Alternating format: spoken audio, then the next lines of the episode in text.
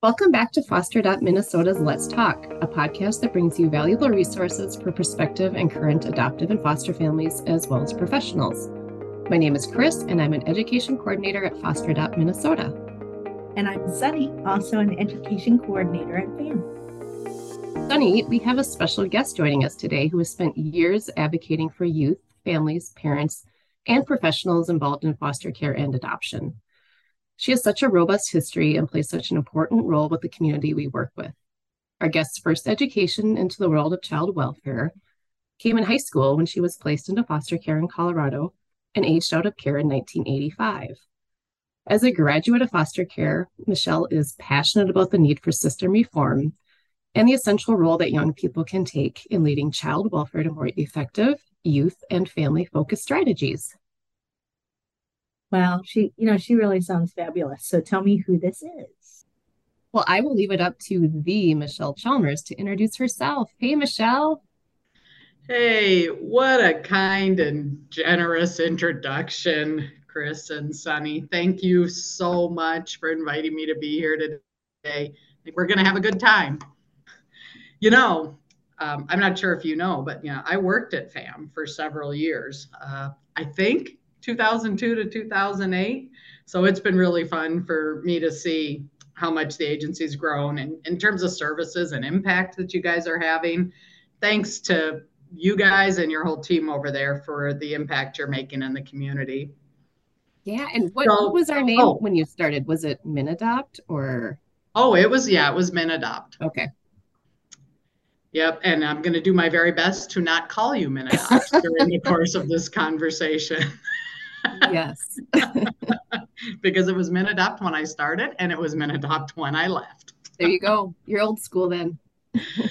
so if it's okay, it, you know, it may, you know, prattle on a little bit, but I do want to give a little context in terms of introducing myself because I think for the purpose of our conversation, um, I think it's sort of important to talk about the many different hats that I've worn in the child welfare system because I, I come at this stuff from several different roles. So I have been a foster kid and a foster parent. I've been a host home parent to youth who became homeless after aging out of care. And I was almost an adoptive parent. I have worked in residential treatment and youth shelter as a direct staff. I've delivered home based services to prevent placement. I've led programs aimed at developing the leadership capacity of youth in care and bringing their voice into policy and practice. I've done direct child specific recruitment and home study assessments and ongoing support to foster and adoptive families. I've provided workshops and trainings and keynotes on all kinds of topics over the years. Um, I've held leadership roles at a treatment foster care agency. I designed and directed a federal demonstration project uh, to increase rates of adoption for teens who were under state guardianship. That's what I did at FAM. Um, and I also co founded a nonprofit to provide permanency services um, to youth and families who face barriers to equity in child welfare. And then, uh, lastly, but I guess you know, certainly not least important. I'm currently in a temporary position at Minnesota Department of Human Services, helping write child foster care licensing guidelines to help improve consistency um, and delivery of those services across the state. So, all of that is to say that I have had really wonderful opportunities um, in my career over the last 33 years, and and I'm kind of old. Whatever. you know, we're all 29. We are all 29. Oh, that's right. We're all 29. Yes, yes, yes. Getting better with age. I am right. That's for sure. well, Michelle, it's so good to have you with us today. We're so happy you're a guest, and we're really looking forward to hearing about everything Michelle. So let's get started. So, how did your foster care journey begin? And I know the journey thing is yeah. that eh, word. But journey's okay. It, it, it has been a journey. It has been a journey. But I'd like to just, you know, so clarify very clear, you know, my journey didn't begin the way many journeys do, where you, you know, anticipate and pack and plan and for your big exciting journey. Um, so my initial contact with foster care happened uh, actually when I was 15 and attempted to get some support for my family. My mother was uh, very much not interested in help that the child welfare system had to offer. So, really quickly, I ended up in foster care where I stayed um, until I aged out and went off to college. I was 15 um, and didn't quite understand that my professional education for my career was actually beginning. Uh, my personal foster care experience was not unusual um, in that the workers told me that they were going to move me about 30 miles away from my friends and my school and my job and my community because they didn't have a home for a teenage girl available nearby. Then they told me that if I could find somebody to license, they'd run out and do it if I could if I could find someone. So me being me, I marched over to my former junior high and left a note on the teacher's lounge table. And it said something to the effect, Michelle Chalmers needs a foster home. If, if you know anyone who's interested, call so and so at the county. As it turns out, my former English teacher uh, and her husband stepped up, and I lived with them all the way through high school. So, as I was preparing for this podcast, for this interview, and thinking about it, I realized that I guess I was actually my own first child specific recruitment case. Yeah, you got the whole thing started. Right. I started with myself in 1982. I didn't start the field, but certainly my first experience with it was experimenting on myself. wow, that's that's pretty amazing. So is that how Ampersand Families was born and how did this agency come about? Oh boy, we're going to have to go back a little further to answer that. So kick back, have a little popcorn. yeah, Ampersand's uh, origin story goes back a little bit further, and it actually, interestingly, takes us back to FAM. So at that time, I was working uh, at FAM on a program called Our Voices Matter, was building advocacy and leadership skills with youth who had experienced foster care and or adoption. And in the course of doing that work, knowing that I had lots of experience hearing from young people uh, about what works and doesn't work in child welfare, the Department of Human Services reached out because they were interested in applying for a federal demonstration project. So it was what's referred to as an adoption opportunities grant uh, at the Children's Bureau. And in that particular year, every year when they issue those uh, requests for proposals, they're thinking about some particular sticky wicket in child welfare that they want organizations around the country to try to help develop some best practices. So that year they were looking at permanency for older youth. And at that time, Minnesota uh, did a little bit of research and discovered about 96% of the kids who were state wards at age 15 in Minnesota could expect to age out of care without adoption. And they thought those numbers were not great and they wanted to create a project to try to increase them. So they came to me and I worked with the Department of Human Services to write a plan for what became the Homecoming Project. And we got we got funded. I led that out of FAM for the full five years of the grant. And Melissa Sherlock, who's now at Hennepin County, uh, but was AHS at the time, did an amazing job supporting the work of that project. You know, half of Minnesota counties and pretty much every private agency participated in some way uh, with you know youth referrals and families participating. We used child-specific recruitment and youth engagement strategies and achieved permanency for 57 out of the 100 kids that we worked with. And so I'm getting to the part about ampersand. so our findings and practice suggestions and stuff were distributed across the state, and many of them have now become standard practice in Minnesota. As that project was wrapping up, Jen Brown, who was one of the permanency specialists, and I began talking about what each of us was going to do when we became unemployed after the homecoming project ended. And we ended up deciding that we wanted to found a nonprofit that would focus on achieving permanency for older youth. There was still a real gap for that group for teenagers at that time. So we opened the doors of Ampersand Families in October 2008. I like to talk a little bit just about the name because it's still really special to me. I, I think it's a great name. And a very dear friend who we lost in 2020 came up with the idea for the name, and I still think she nailed it. So, ampersand, as you may or may not know, is the Latin word for the and symbol. And and connects words and people. It means more. It means more relationships, more more youth voice, more family. It's about adding people to kids' lives rather than taking away or severing relationships. So I think it's kind of a cool name and yeah, that is kind a, of a neat great, organization.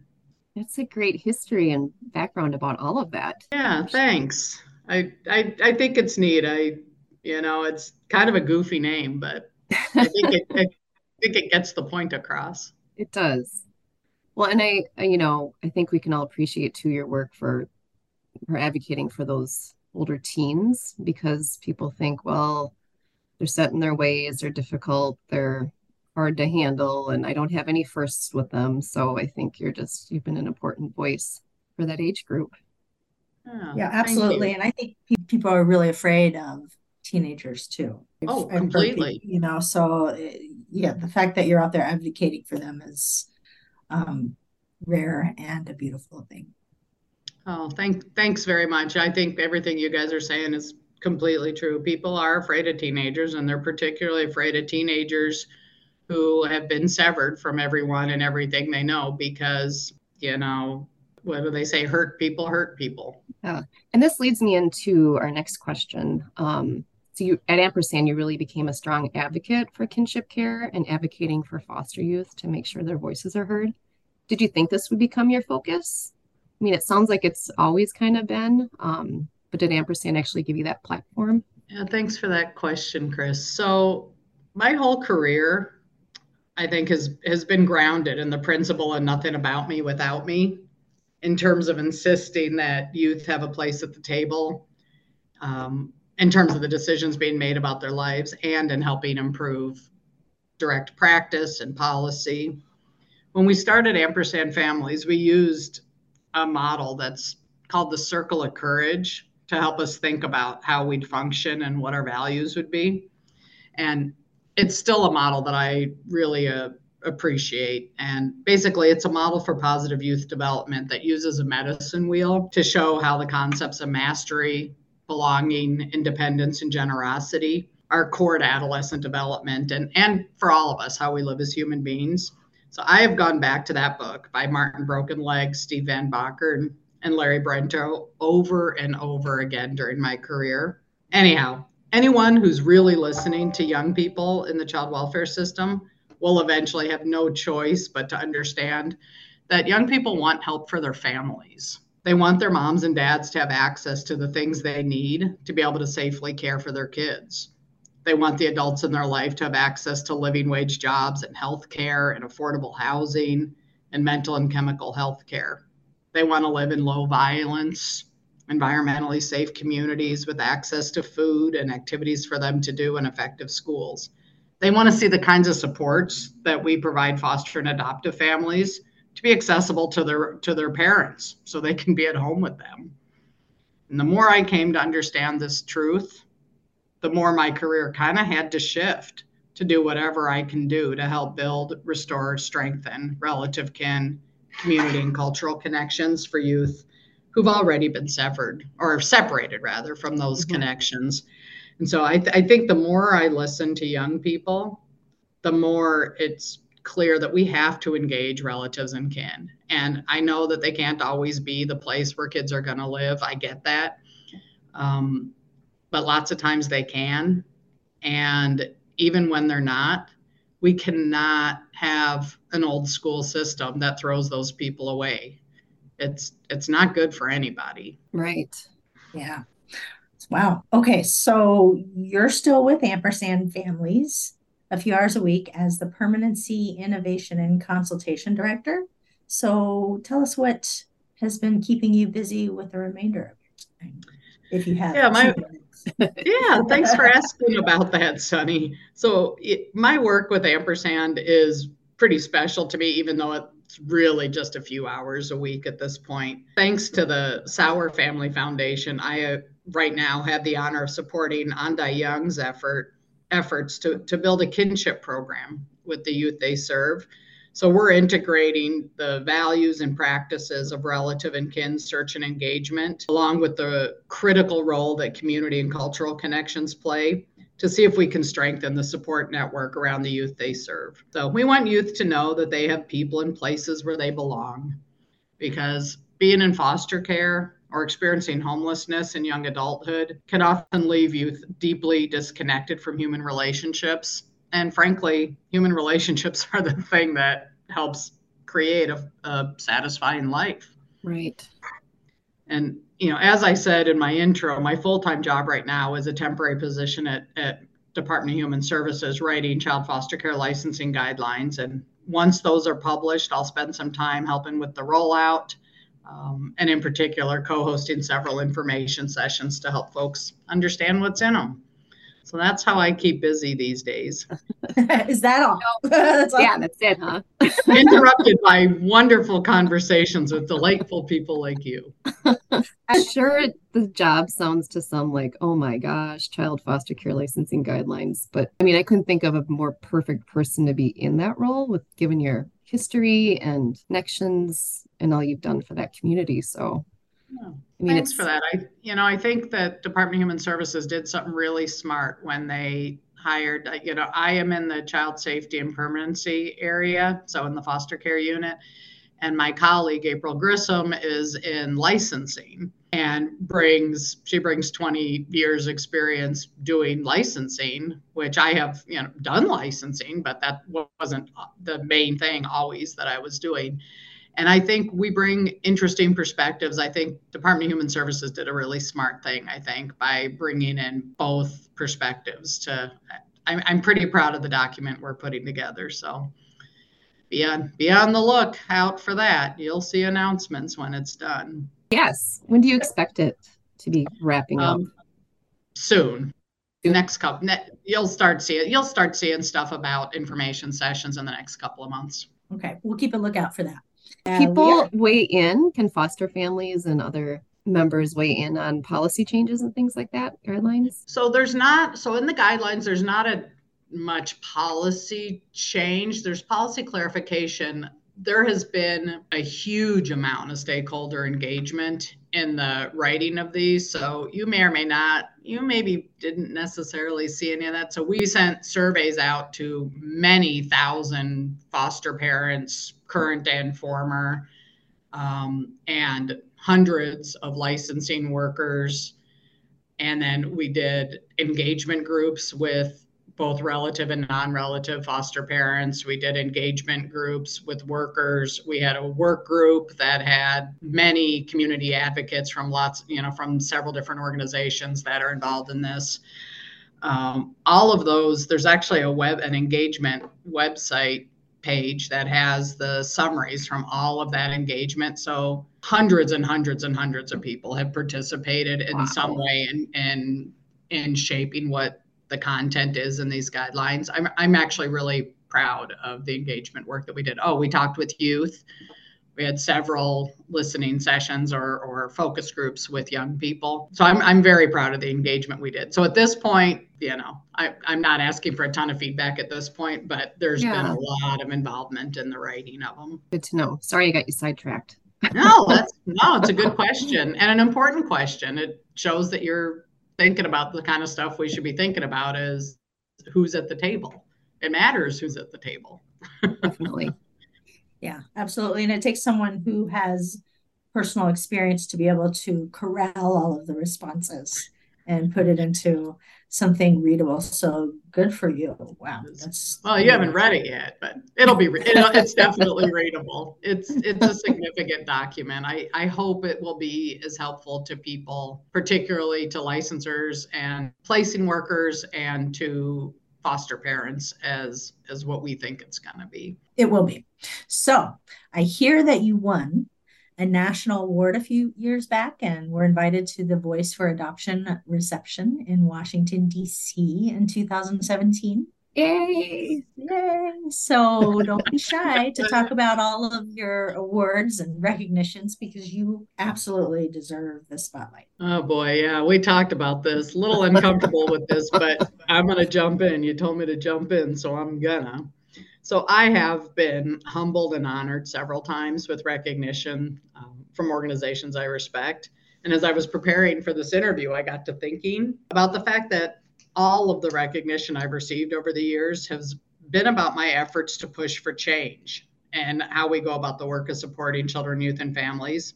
And I really, I think that speaks to a hunger that exists in the field for people who are willing to move beyond what's comfortable, to speak up and to push hard for common sense solutions. And I really do. I think we need helpers who make sure that we don't lose focus on the pers- purpose of child welfare and in my mind, that's primarily to support families' ability to care for their children and for children to maintain critical connections to relatives, kin, community, and culture while the adults are trying to figure it all out.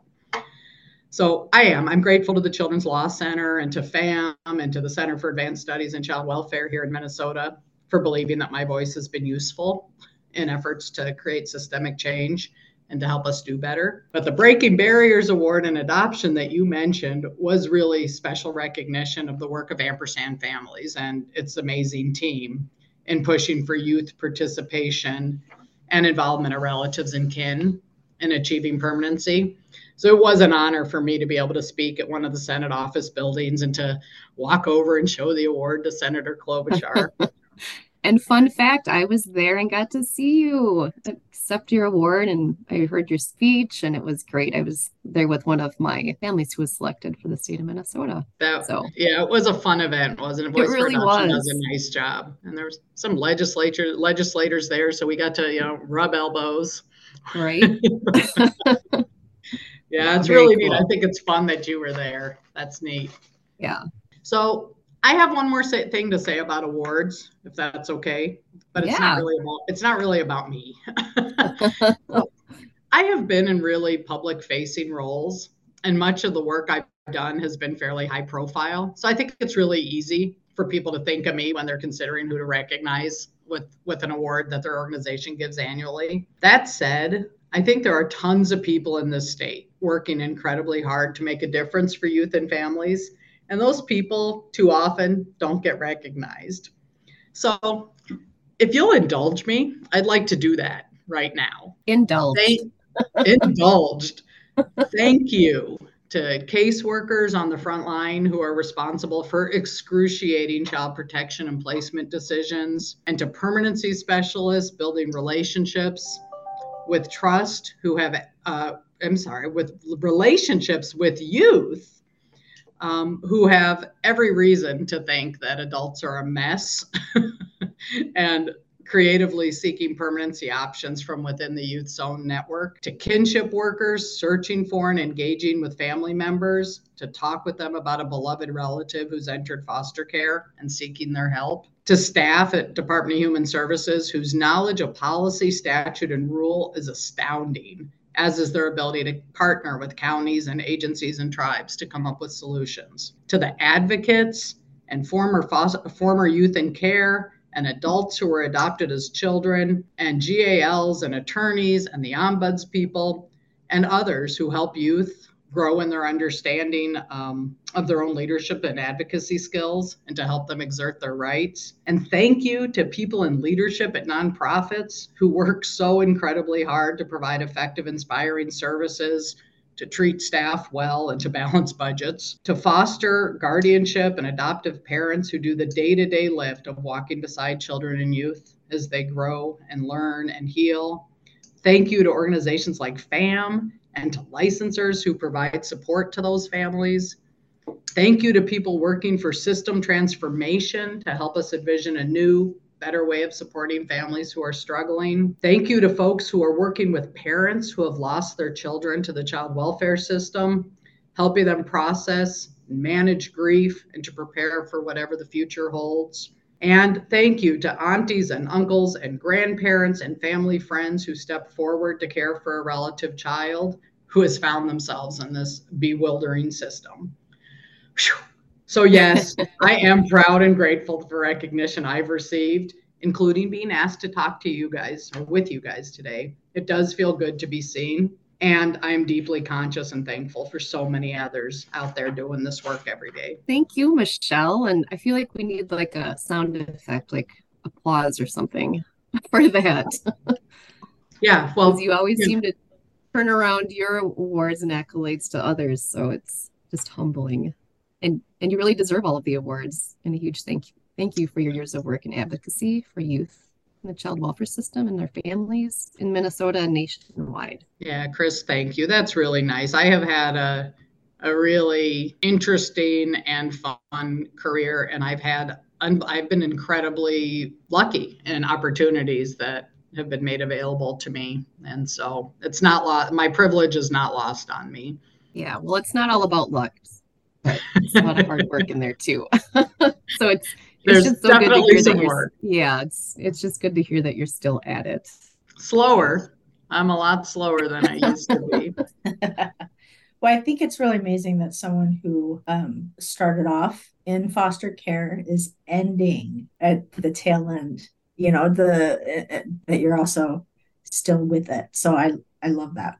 Um, yeah, I got some. I have some more years left in me. I don't. You know, we'll see. We'll see what opportunities come. I think I still have some usefulness.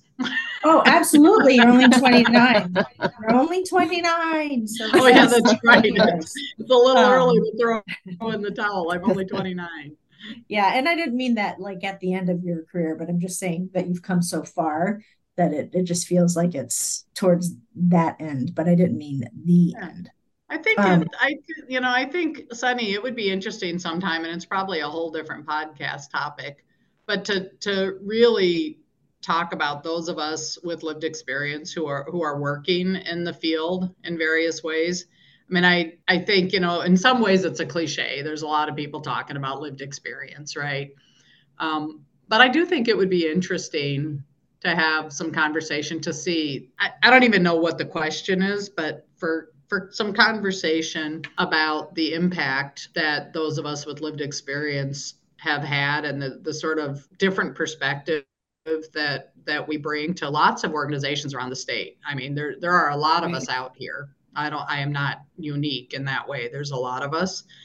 But I, you know, and I also think it's worth the field thinking about that so many of us with lived experience have found our way to work in this field. And I, I think that there's several messages we could take from that. Um, and one of them is that the impact or the reach of these you know, experiences that had started when we were quite young extends always in our life that th- these decisions that are getting made aren't just decisions happening to kids. These are decisions that impact people's entire life. And you know for a lot of us ends up in our careers.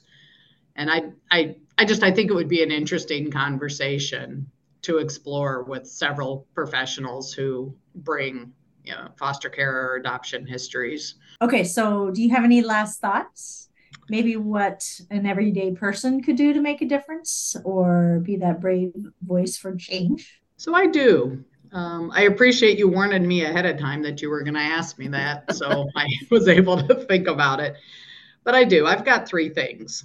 Uh, one, I would say, you know, if you're an everyday person and you know someone who's struggling to care for their kids, reach out to help. Number two, if you're able to be a buddy family or a foster parent or an adoptive parent, uh, consider doing so. We desperately need people who are open to providing trauma informed, family honoring, culturally responsive care to children who are hurting. And then number three, this is a real simple, this is just a really small thing. Um, but advocate for living wage jobs, uh, affordable housing, effective schools, mental and chemical health care, and activities for kids in our most neglected neighborhoods. That would help reduce the kid the number of kids who need our services in the first place. Those are three very important last thoughts on how to make a difference and we'll start chiseling away at them. Yeah could you take care of that? Maybe yes we'll take care wrap of it wrap it up by next week. Get on that. Chop chop. Time's a wasting. Hey, Michelle, I have so I've heard the story, so I just want you to confirm if it's true or not. That I believe it was at a task force where child recruiters or permanency specialists present their youth that they're working with to workers. And you got up and spoke about this youth who had all of these troubles and behaviors, was angry and um, not going to school, maybe not doing well in school. And everyone was just kind of like, oh, here we go. And it was, you were describing yourself. Is that true? So that's that. No, so I think, you know, for people who have experienced those kinds of conversations, right, where we're trying to, because you have to, how else do you, how, do, how else do you do conversations about kids who are waiting, right? And, right, you have to figure out some way to share information. But I, for a long time, I found some of those conversations to be painful because I feel like we are trained to focus and to articulate the clinical difficult things about you know kids because we're, we're worried. We want families to be prepared right? And and i think right. programs write down all the difficult things right? They don't write they don't write down the the easygoing humorous stuff right? They write down the difficult thing so the profile i gave was actually this was probably almost 20 years ago but it was about myself except currently so I said, you know, person who, so I just, I need a little bit of help. And I went through this whole thing about how, you know, challenging sometimes in relationships and, you know, often woke up with bedhead and was you know not in the best physical shape and wasn't always a great didn't you know wasn't always a great friend didn't always call their friends as often as they should and i kind of went down a whole list of things and then i said does Anybody uh, know anyone who wants to date me? and it got some people amused, some people angry. A couple of people got up and walked out. They were very upset, wow. felt like I was making fun, and I was. I was trying using, and I, I guess I understand why people, why a couple of people were offended, but it really, I was trying to raise up how we talk about young people that you know that we have to recognize that they are people and complex right. and that none of us none of us is going to build a human relationship based on the worst thing we ever did right? The, the the the the behavior that i've done in my life that i'm most embarrassed about or that i feel the, the the worst about or the meanest thing i ever said to a friend. If i were a kid in care those are the things that are going to get shared about me. And that is like that's not the, that's that's not the right. totality. And so yeah that's kind of interesting. That story hangs around. Yeah needless to say nobody nobody sent me a suggestion for a date. Dang well it just goes to show that you're always trying to use those real life experiences and, and just get things down to an everyday level that I did. Opening about things. Yeah. Yeah. Yeah. It didn't win me a lot of friends, but I found it thoroughly entertaining. oh. Well, thank you so much for your time, Michelle, and just keep on doing what you do. And we appreciate Thank you so much. Today. Thank you both both of you for thinking of me. This has been a lot of fun. It really was delightful. Yeah. And let us know when you want to start that next podcast series. Totally. Right. That's right on top of my list. Perfect. Oh, unless you mean the one about workers. Is that what you mean? Yes. Oh, yeah. Let's talk about that. Yeah. Definitely. Excellent. Right. Thanks so much. Thanks again. Okay. Take, Take care. care. Thank you. Before we wrap up, Foster adopt Minnesota has a program called HELP that offers a warm line to resources for adoptive, foster, and kinship families, as well as professionals. The HELP program also provides a network of adoption competent, trauma informed therapists statewide. Go to our website, fosteradoptmn.org, and click on HELP to check it out. Thank you so much for joining us today for Let's Talk.